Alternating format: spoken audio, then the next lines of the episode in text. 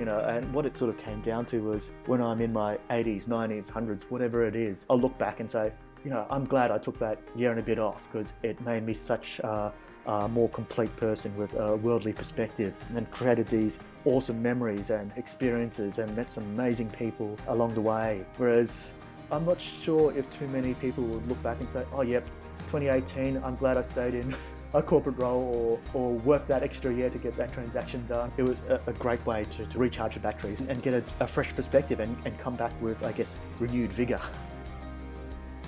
Welcome to the Council Podcast, a podcast about life as an in house lawyer. I'm your host, Mel Scott, Senior Legal Counsel at a global technology company based in Brisbane, Australia. I am passionate about all things in house and am so excited to share insights, interview key people in our profession, and demystify in house practice. My guest today is Gregory Sito. Greg is an award winning general counsel who currently works for Life Saving Victoria. Greg is one of those lawyers that you meet that makes you second guess his profession. How could someone that friendly be a lawyer? But lawyer he is, and one of the best. Greg has worked across many industries, including waste management, airport infrastructure, mining and resources, as well as a stint at the public company regulator in Australia, the Australian Stock Exchange, or ASX. It was a real pleasure to catch up with Greg as we once worked very closely together at Brisbane Airport Corporation. I learnt many things from my time working with him, including what it takes to be a high performing in house lawyer, the fundamental role that corporate governance should play in an organisation, and that at the end of the day, you should always strive to be a person that others say good things about when you're not in the room. And that is most certainly who Greg is. Enjoy this episode with Gregory Sito. Thank you for joining me today, Greg. I must say, I've been very much looking forward to our catch up. Thanks, Mel. I'm looking forward to, to catching up as well. It's been a little while. It has. And you just mentioned before we started recording, it's probably been about two and a bit years since we had a chat. And so much has happened since then. But I do want to give the listeners some context that we actually did used to work together. We were colleagues at Brisbane Airport Corporation, and you were, in fact, my office neighbour for your sins for a large part of those years. So we've definitely we've been through a lot together and it's it's lovely that we could catch up again. Oh, absolutely. And I've got to say, I was a very lucky office neighbour to have you by my side. So we'll certainly touch on our times as colleagues and your experiences since Brisbane Airport. But I want to start with a fun question. I ask all my guests this: if you had a limitless credit card, Greg, where would you spend it? I probably wouldn't go to one particular shop, but I would definitely, I guess, spend it uh, in creating experiences. I'm a big fan of traveling, and it's one of my passions. So I guess that unlimited credit card would go towards travel. And uh, I guess the reason for that was, you know, travel opens up your mind you know, creates those new experiences. It gives you, you know, a bit of perspective. For me, it makes uh, it, it, makes me realise how lucky we have it in Australia, and it's a great way to connect and learn about not only yourself but the world. So yeah, it's oh, that travel wonderful. piece. I want to bring you back to what we're here to discuss, all things in house, and how you would describe what you do to someone who's actually outside of the profession. I work for Life Saving Victoria, so we're a not for profit as well as an emergency service, and our whole purpose is to prevent, I guess, drownings or prevent aquatic related death and injury in all Victorian communities. So I look after governance, integrity, and legal, and which essentially means I make sure um, and I help the company uh, achieve its purpose by doing things the right way. I think that's what it comes down to. Doing things the right way. I love it. And I also love that you have this job because I know it's a real passion for you as well. Surf life saving has been something that you've been a part of, or it's been a part of your life for many years, hasn't it? Oh, absolutely. So I think I, I started doing patrols probably well, 10, 15 years ago, and down on the Gold Coast at Greenmount. And yeah, it, it was a great way to give back to the community. To you know, it's not the worst volunteering you could do, just sitting on a beach um, yep. and making sure yep. people are safe. so yeah, I guess uh, with Life Saving Victoria, it combines uh, a number of passions and interests, both on the law front as well as the the life saving and aquatic rescue front.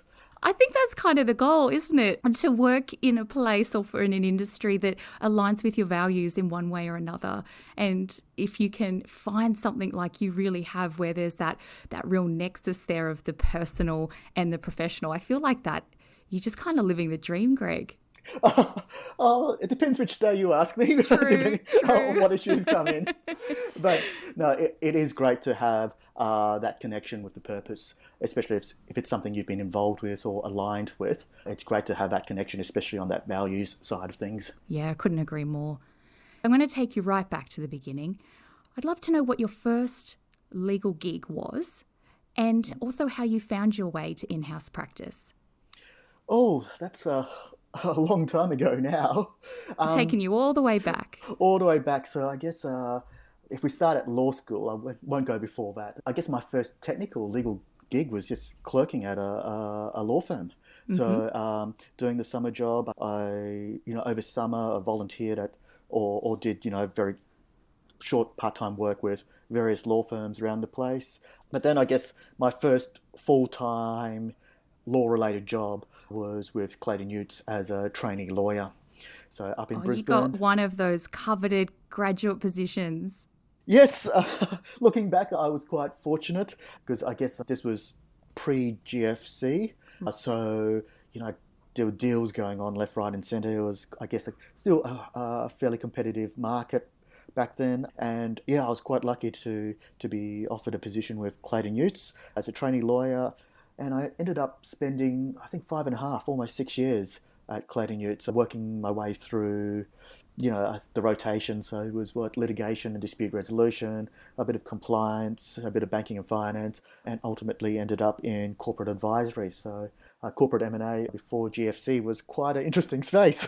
I was lucky enough, you know, with a couple of years at Clayton Utz, I did the rotations and I was fortunate enough to have been sent on a number of secondments there as well. So Right. And a secondment for, for those that may not be entirely sure. Yeah, so essentially the firm had, you know, various clients, and every now and then a client would say, "Oh, do you mind sending a lawyer over to help us out on a particular project, or to help cover leave, or just to add a little bit more capacity to the legal team because of whatever was going on?"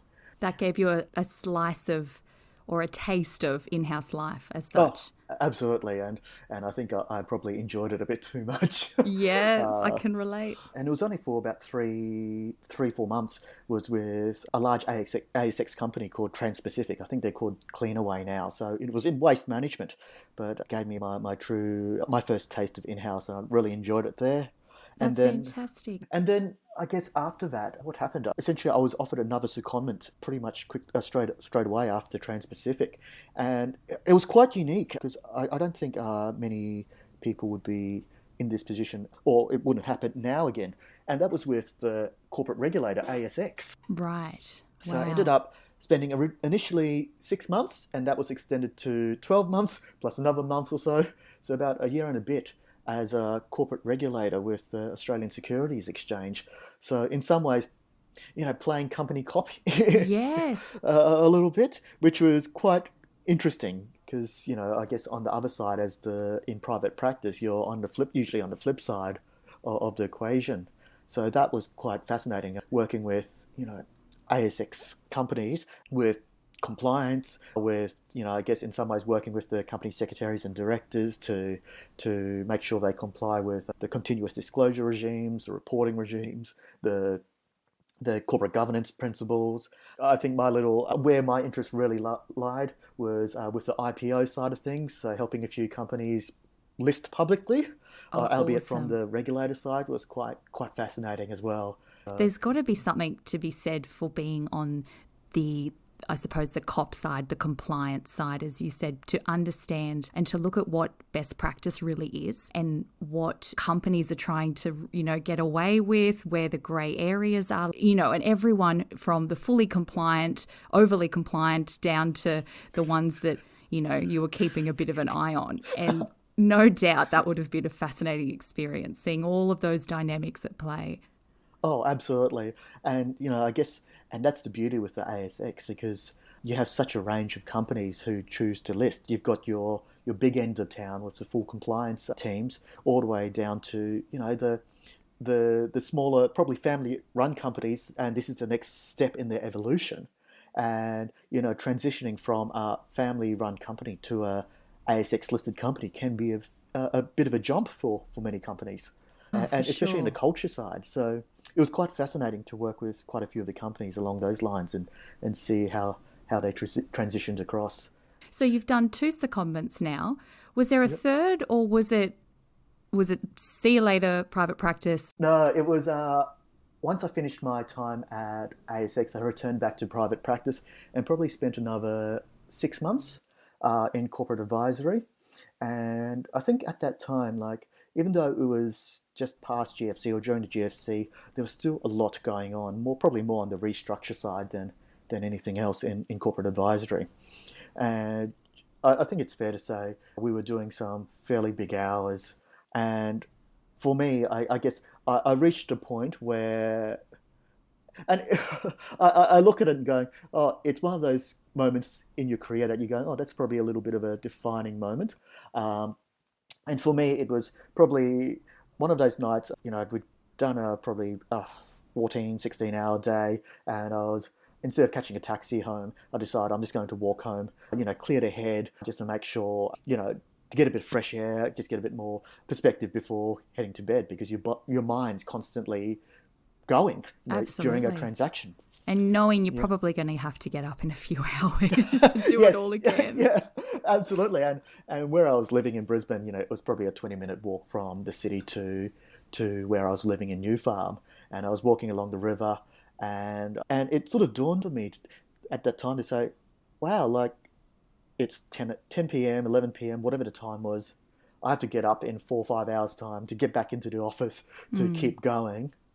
Is this the lifestyle I want? And it sort of clicked to say, well, probably not. Like, yes, you know, I, I work hard, I probably play hard, I enjoy the thrill of a transaction, but it was the particular lifestyle, you know, and, Yes. you know, being in my mid 20s or late 20s at the time, I thought, you, know, you could do it. But as I was looking further you know, ahead, going, oh, if I start a young family or I want to travel a bit more, uh, is this really conducive to it? And and for me, I, I sort of realized that no, I can I can probably achieve my goals uh, without having to do those big hours and and without having to be at a, a top tier law firm. So I sort of That And- is a defining moment that I think comes to almost every private practice lawyer and particularly in the corporate M&A space where the hours are so intense. Oh, absolutely. And I guess it also depends on the organization you're with as well. Because I guess with my next gig, I guess after Clayton Utz, those hours probably were quite similar. So I learned at Right. that time, but but it was a fascinating experience. Um, but don't get me wrong, like I think having that law firm experience was absolutely crucial to where I am now. So spending those six years, five six years, Clayton Utz, you know, getting that level of Foundational, right? training, yeah, absolutely. Great foundation, a fantastic training foundation, and especially the rotations around, so you get a, uh, a better understanding of both front end and back end law. You get an understanding of the compliance side, and just the level of, I guess, detail and technical analysis, and that that you develop, and the, the critical skills in drafting. You know, all those type of things uh, really set me up for for in house. I'm walking my way home. I've made, I've had this epiphany that probably heading down partnership path was probably not for me, and in house was was more my cup of tea. And I guess it's one of those things that I think it just happens in life. Once you have those moments, the world, you know, luck sort of conspires for you or, or comes towards you, and you know, uh, and I remember just looking at various advertisements and and whatnot, and and along came this in-house gig. It was for a company secretary slash legal counsel role with. Then it was a, a greenfield resource company, so quite a small resource company that's based out of Brisbane with operations in uh, Africa Amazing. called Discovery Metals. Unfortunately, Discovery isn't around anymore. I sort of looked at it and I remember my friends at the time saying, Oh, Greg, you've got this great gig at a top tier law firm. You're working on these big deals. Why would you consider going to a small Greenfields miner? And I ummed and ahed about it for a little while because I guess in law, they, you know, by by virtue of what we do, we are pretty risk adverse, Mm-hmm. and especially going to into a company secretary space where you are an officer of the company. And for me, you know, it was would have been my first in-house gig with a fair bit of responsibility. And I thought long and hard about it, and I said, no, let's take the challenge. I've got the skills that I need, and was, was successful in the interview process and ended up joining Discovery. Amazing. In the course of those few years I was at Discovery, I guess I was lucky enough to have probably experienced a lot of transactions and matters which many company secretaries might experience over a decade or Wow. or or a couple of years or whatever it was. I remember my first day or first week as in-house because I was the first full-time in-house lawyer. I remember my CFO coming in and saying, "Oh, Greg, by the way, the lawyers that we've been using for the past few years, they've just the two partners have moved firms, and their original firm wants to injunct them from acting for us." Oh my goodness. and I went, "Oh, so there goes our corporate legal history." Oh, oh dear, how do I pick this up? um, it was quite, you know, it, it was almost out of the fry pan into the fire moment. Yes. I thought, okay, no, let's calm down. You can do this. Um, fortunately for us, uh, they didn't get injuncted at the time, and we developed a very good, strong relationship. And I, you know, there was a few moments in that first week where, where I just thought, wow, what am I doing here?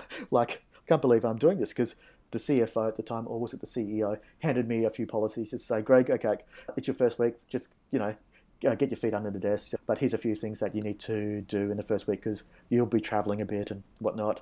The first one was okay, go go to the travel doctor and get all these stabs and jabs because you'll be heading to Africa in a few months' time. And then after that, they handed me a, a few of the, the company policies, and which really struck me was um the the, the animal policy, like as in it, when you're in Africa, this is our policy for if you come across a wild lion, this is oh what you do gosh. or if you if an elephant just comes before your path this is what you do Wow.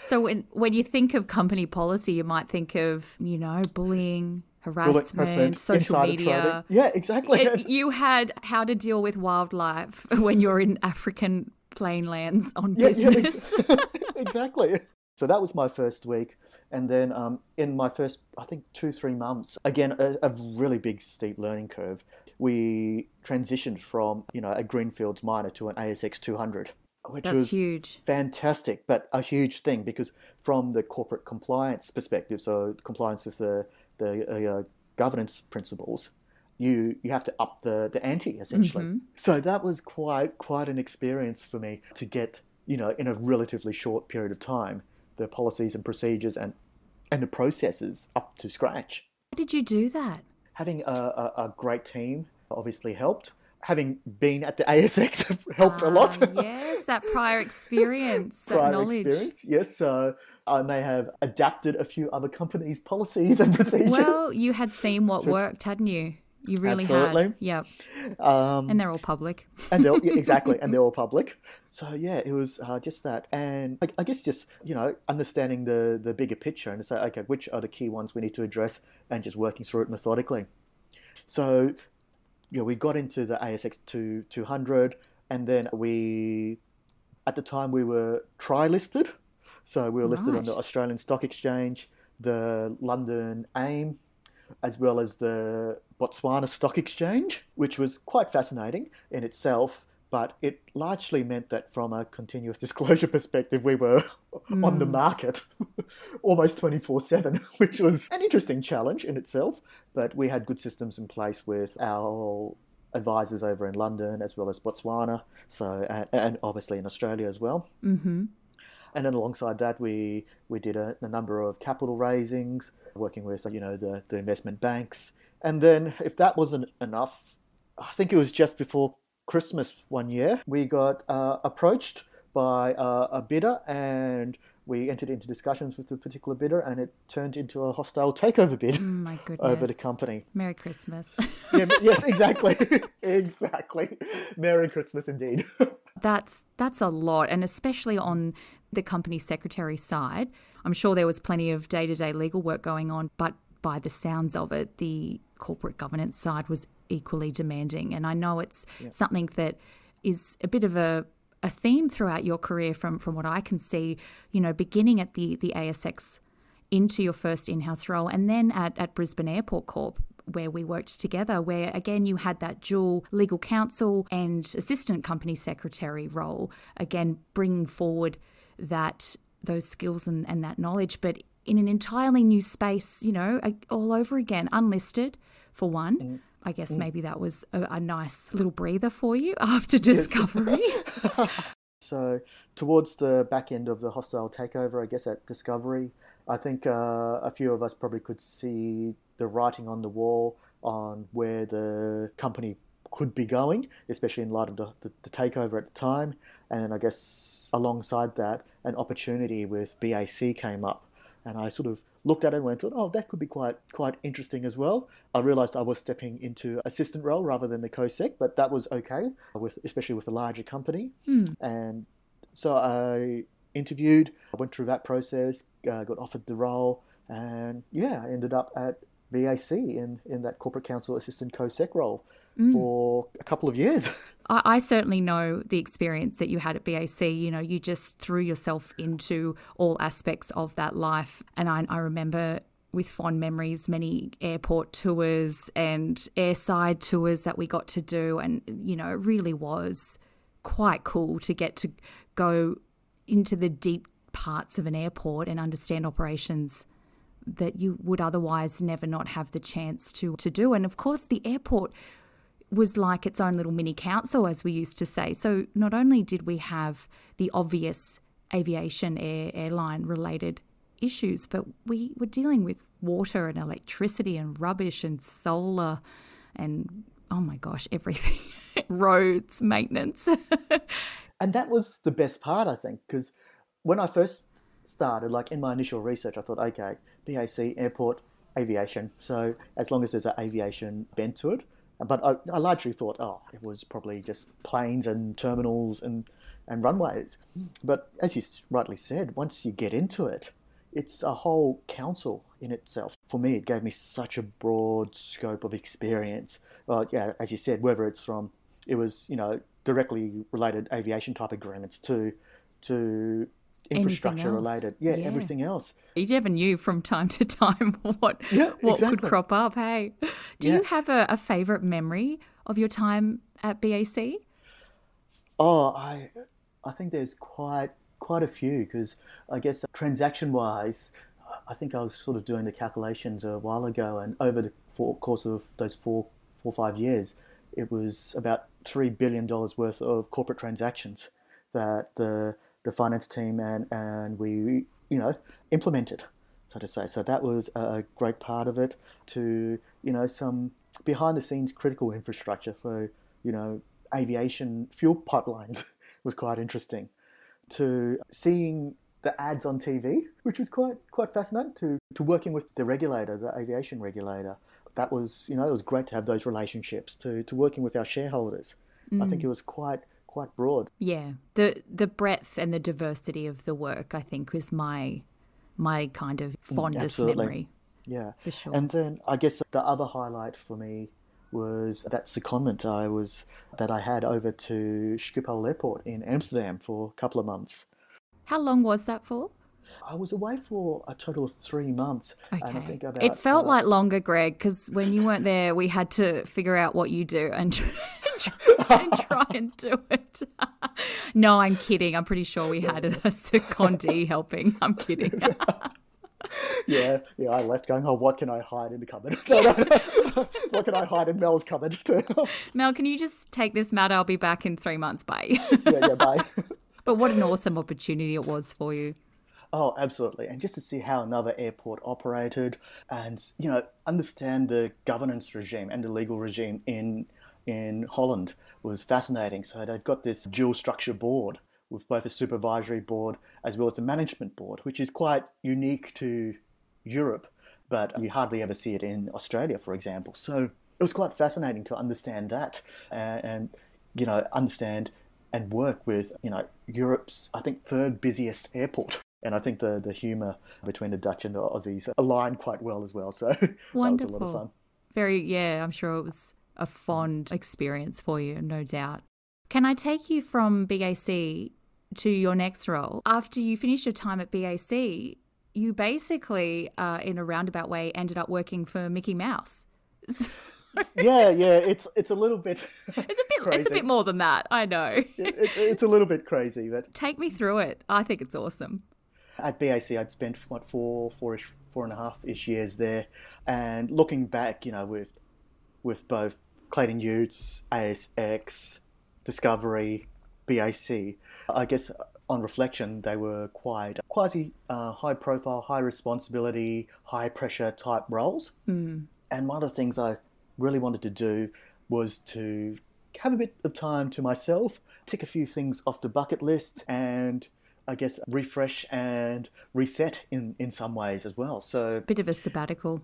yeah, a bit of a sabbatical. So, in 2018, and BAC, BAC was kind enough to give me a, a 12 months leave of absence. Uh, I took that leave of absence and went on a corporate gap year, is, I is what I it. called it, or a 30 something gap year at that time. So, yeah, I, originally, uh, the original plan was uh, we'll, we'll take six months traveling and, and see what happens there. So, you know, I started off in a little bit in, of Australia, but went over to New Zealand, and then the bulk of my travel was throughout South America. So, you know, it was myself, my backpack. I had a few friends join me on various parts, but largely I was I was flying solo.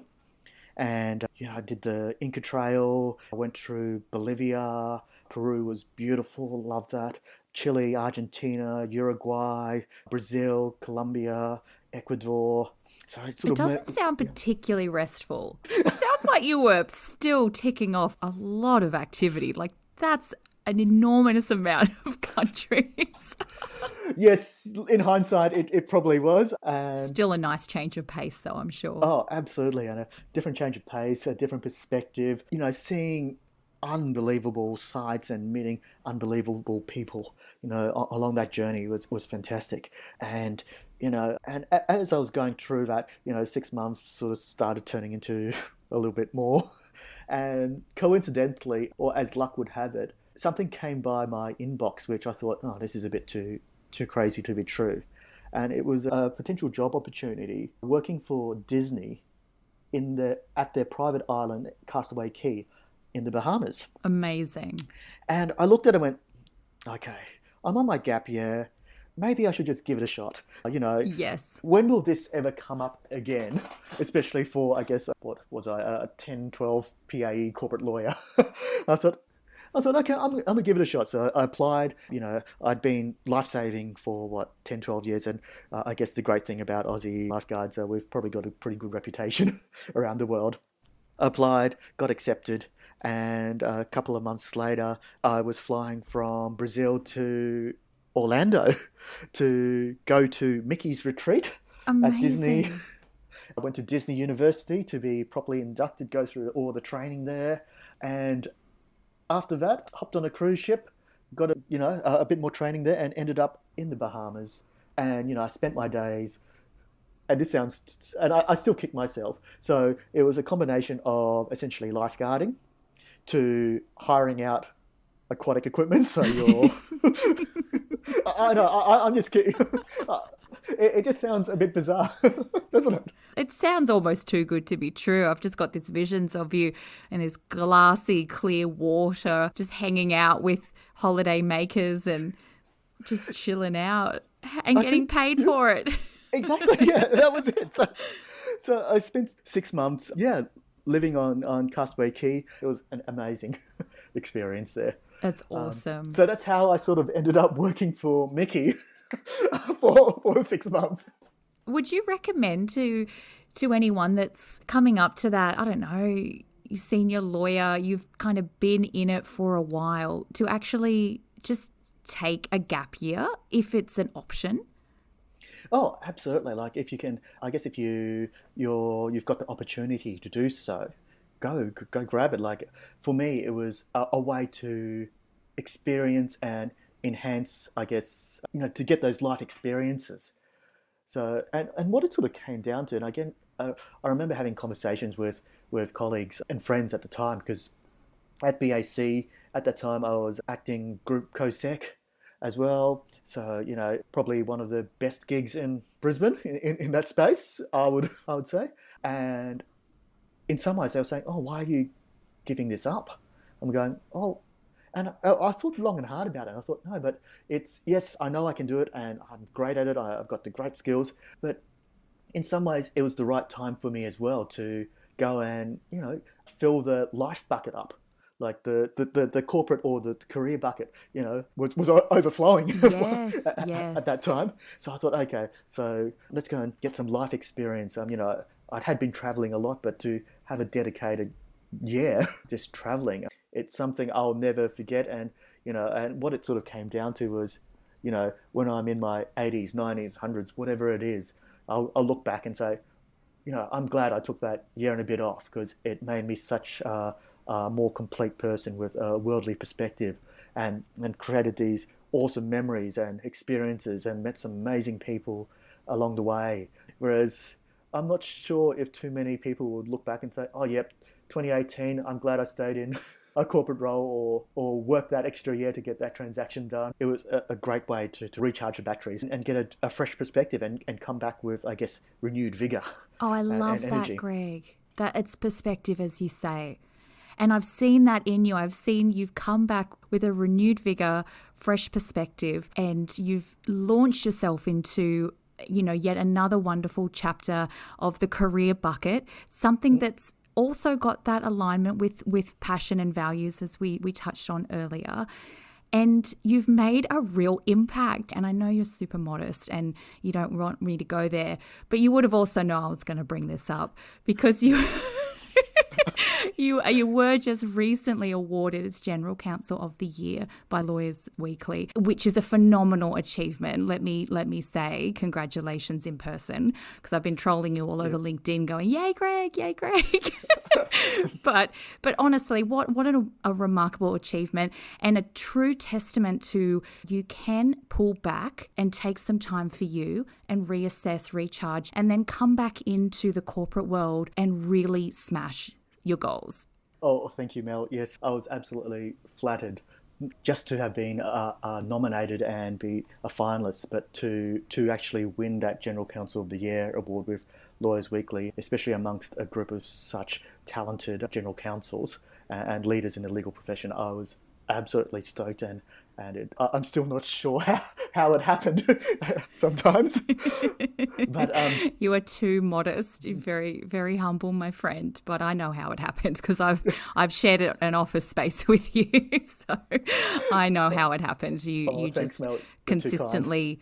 You're just a high performer, Greg, and you consistently show up and do the work and and do it do it very well. And your standards for your work mm. are are just always high. I'm going to finish in this vein with your most recent recognition. If we look back to your entire career journey, everything that's taken place for you to get to this point, you've had so many interesting experiences in Australia, in Botswana, in the Netherlands. There's not a continent that you really haven't worked on and or, or traveled through extensively. You've seen a lot, you've experienced a lot, and in the corporate space, you have achieved a lot. I'd love to know what it takes to become an award winning general counsel? I think it comes down to a number of factors, but firstly, I guess understanding how the governance and legal and COSEC function fits into the bigger purpose of the organisation. So, for example, Lifesaving Victoria's mission is to prevent aquatic related death and injury across all Victorian communities. And the role of, and the purpose of the governance and legal function is to support that so by having best practice governance in our emergency services operations, in our social enterprise, in our volunteer divisions, helps support that mission and that vision. So I guess having a vision and mission and articulating that mm. is is important as the first step. I guess the, the second thing is, you know, you can't do it by yourself. And it's the the the having the best team around you and using the resources uh, that are available, both people resources and system resources.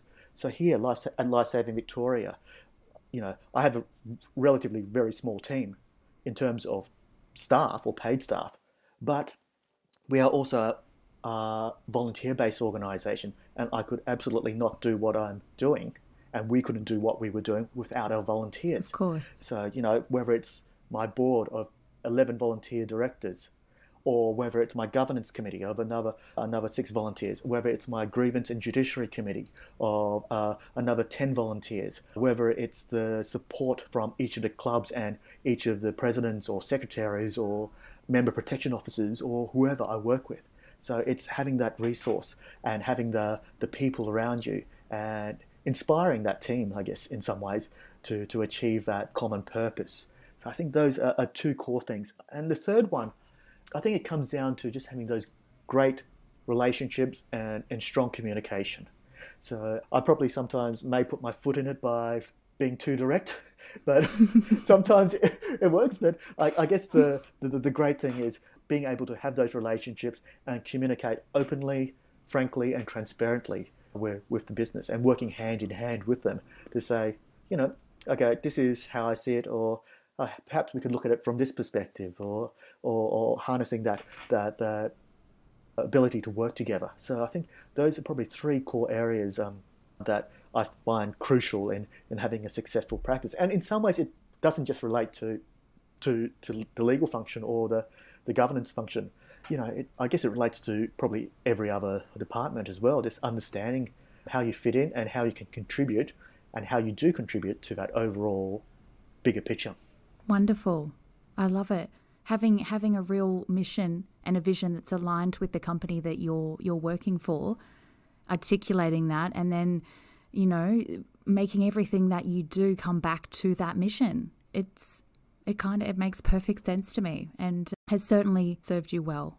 We'll leave it there. I'm going to give you back your Saturday afternoon. Thank you so much for your time and your generosity in telling your story to and through in house practice. It's been quite an adventure. Oh, I'd like to thank you for your time and the opportunity here as well, Mel. Uh, it's been great catching up, but yeah, I guess um, using the travel analogy, yeah, let's go on an adventure. And this has been the, the, the in house adventure for me to date. Let's see what's yeah installed for the next chapter. I'm here. I'm in your corner, backing you on. Can't wait to see what's what's next for you, Greg. Wonderful, yeah, and really appreciate that, Mel, too. My pleasure. Thank you. Thank you for listening to this episode of Counsel. Please subscribe to the show so that you don't miss future episodes. I'd love to connect with you on LinkedIn or Instagram. Find me at The In House Lawyer.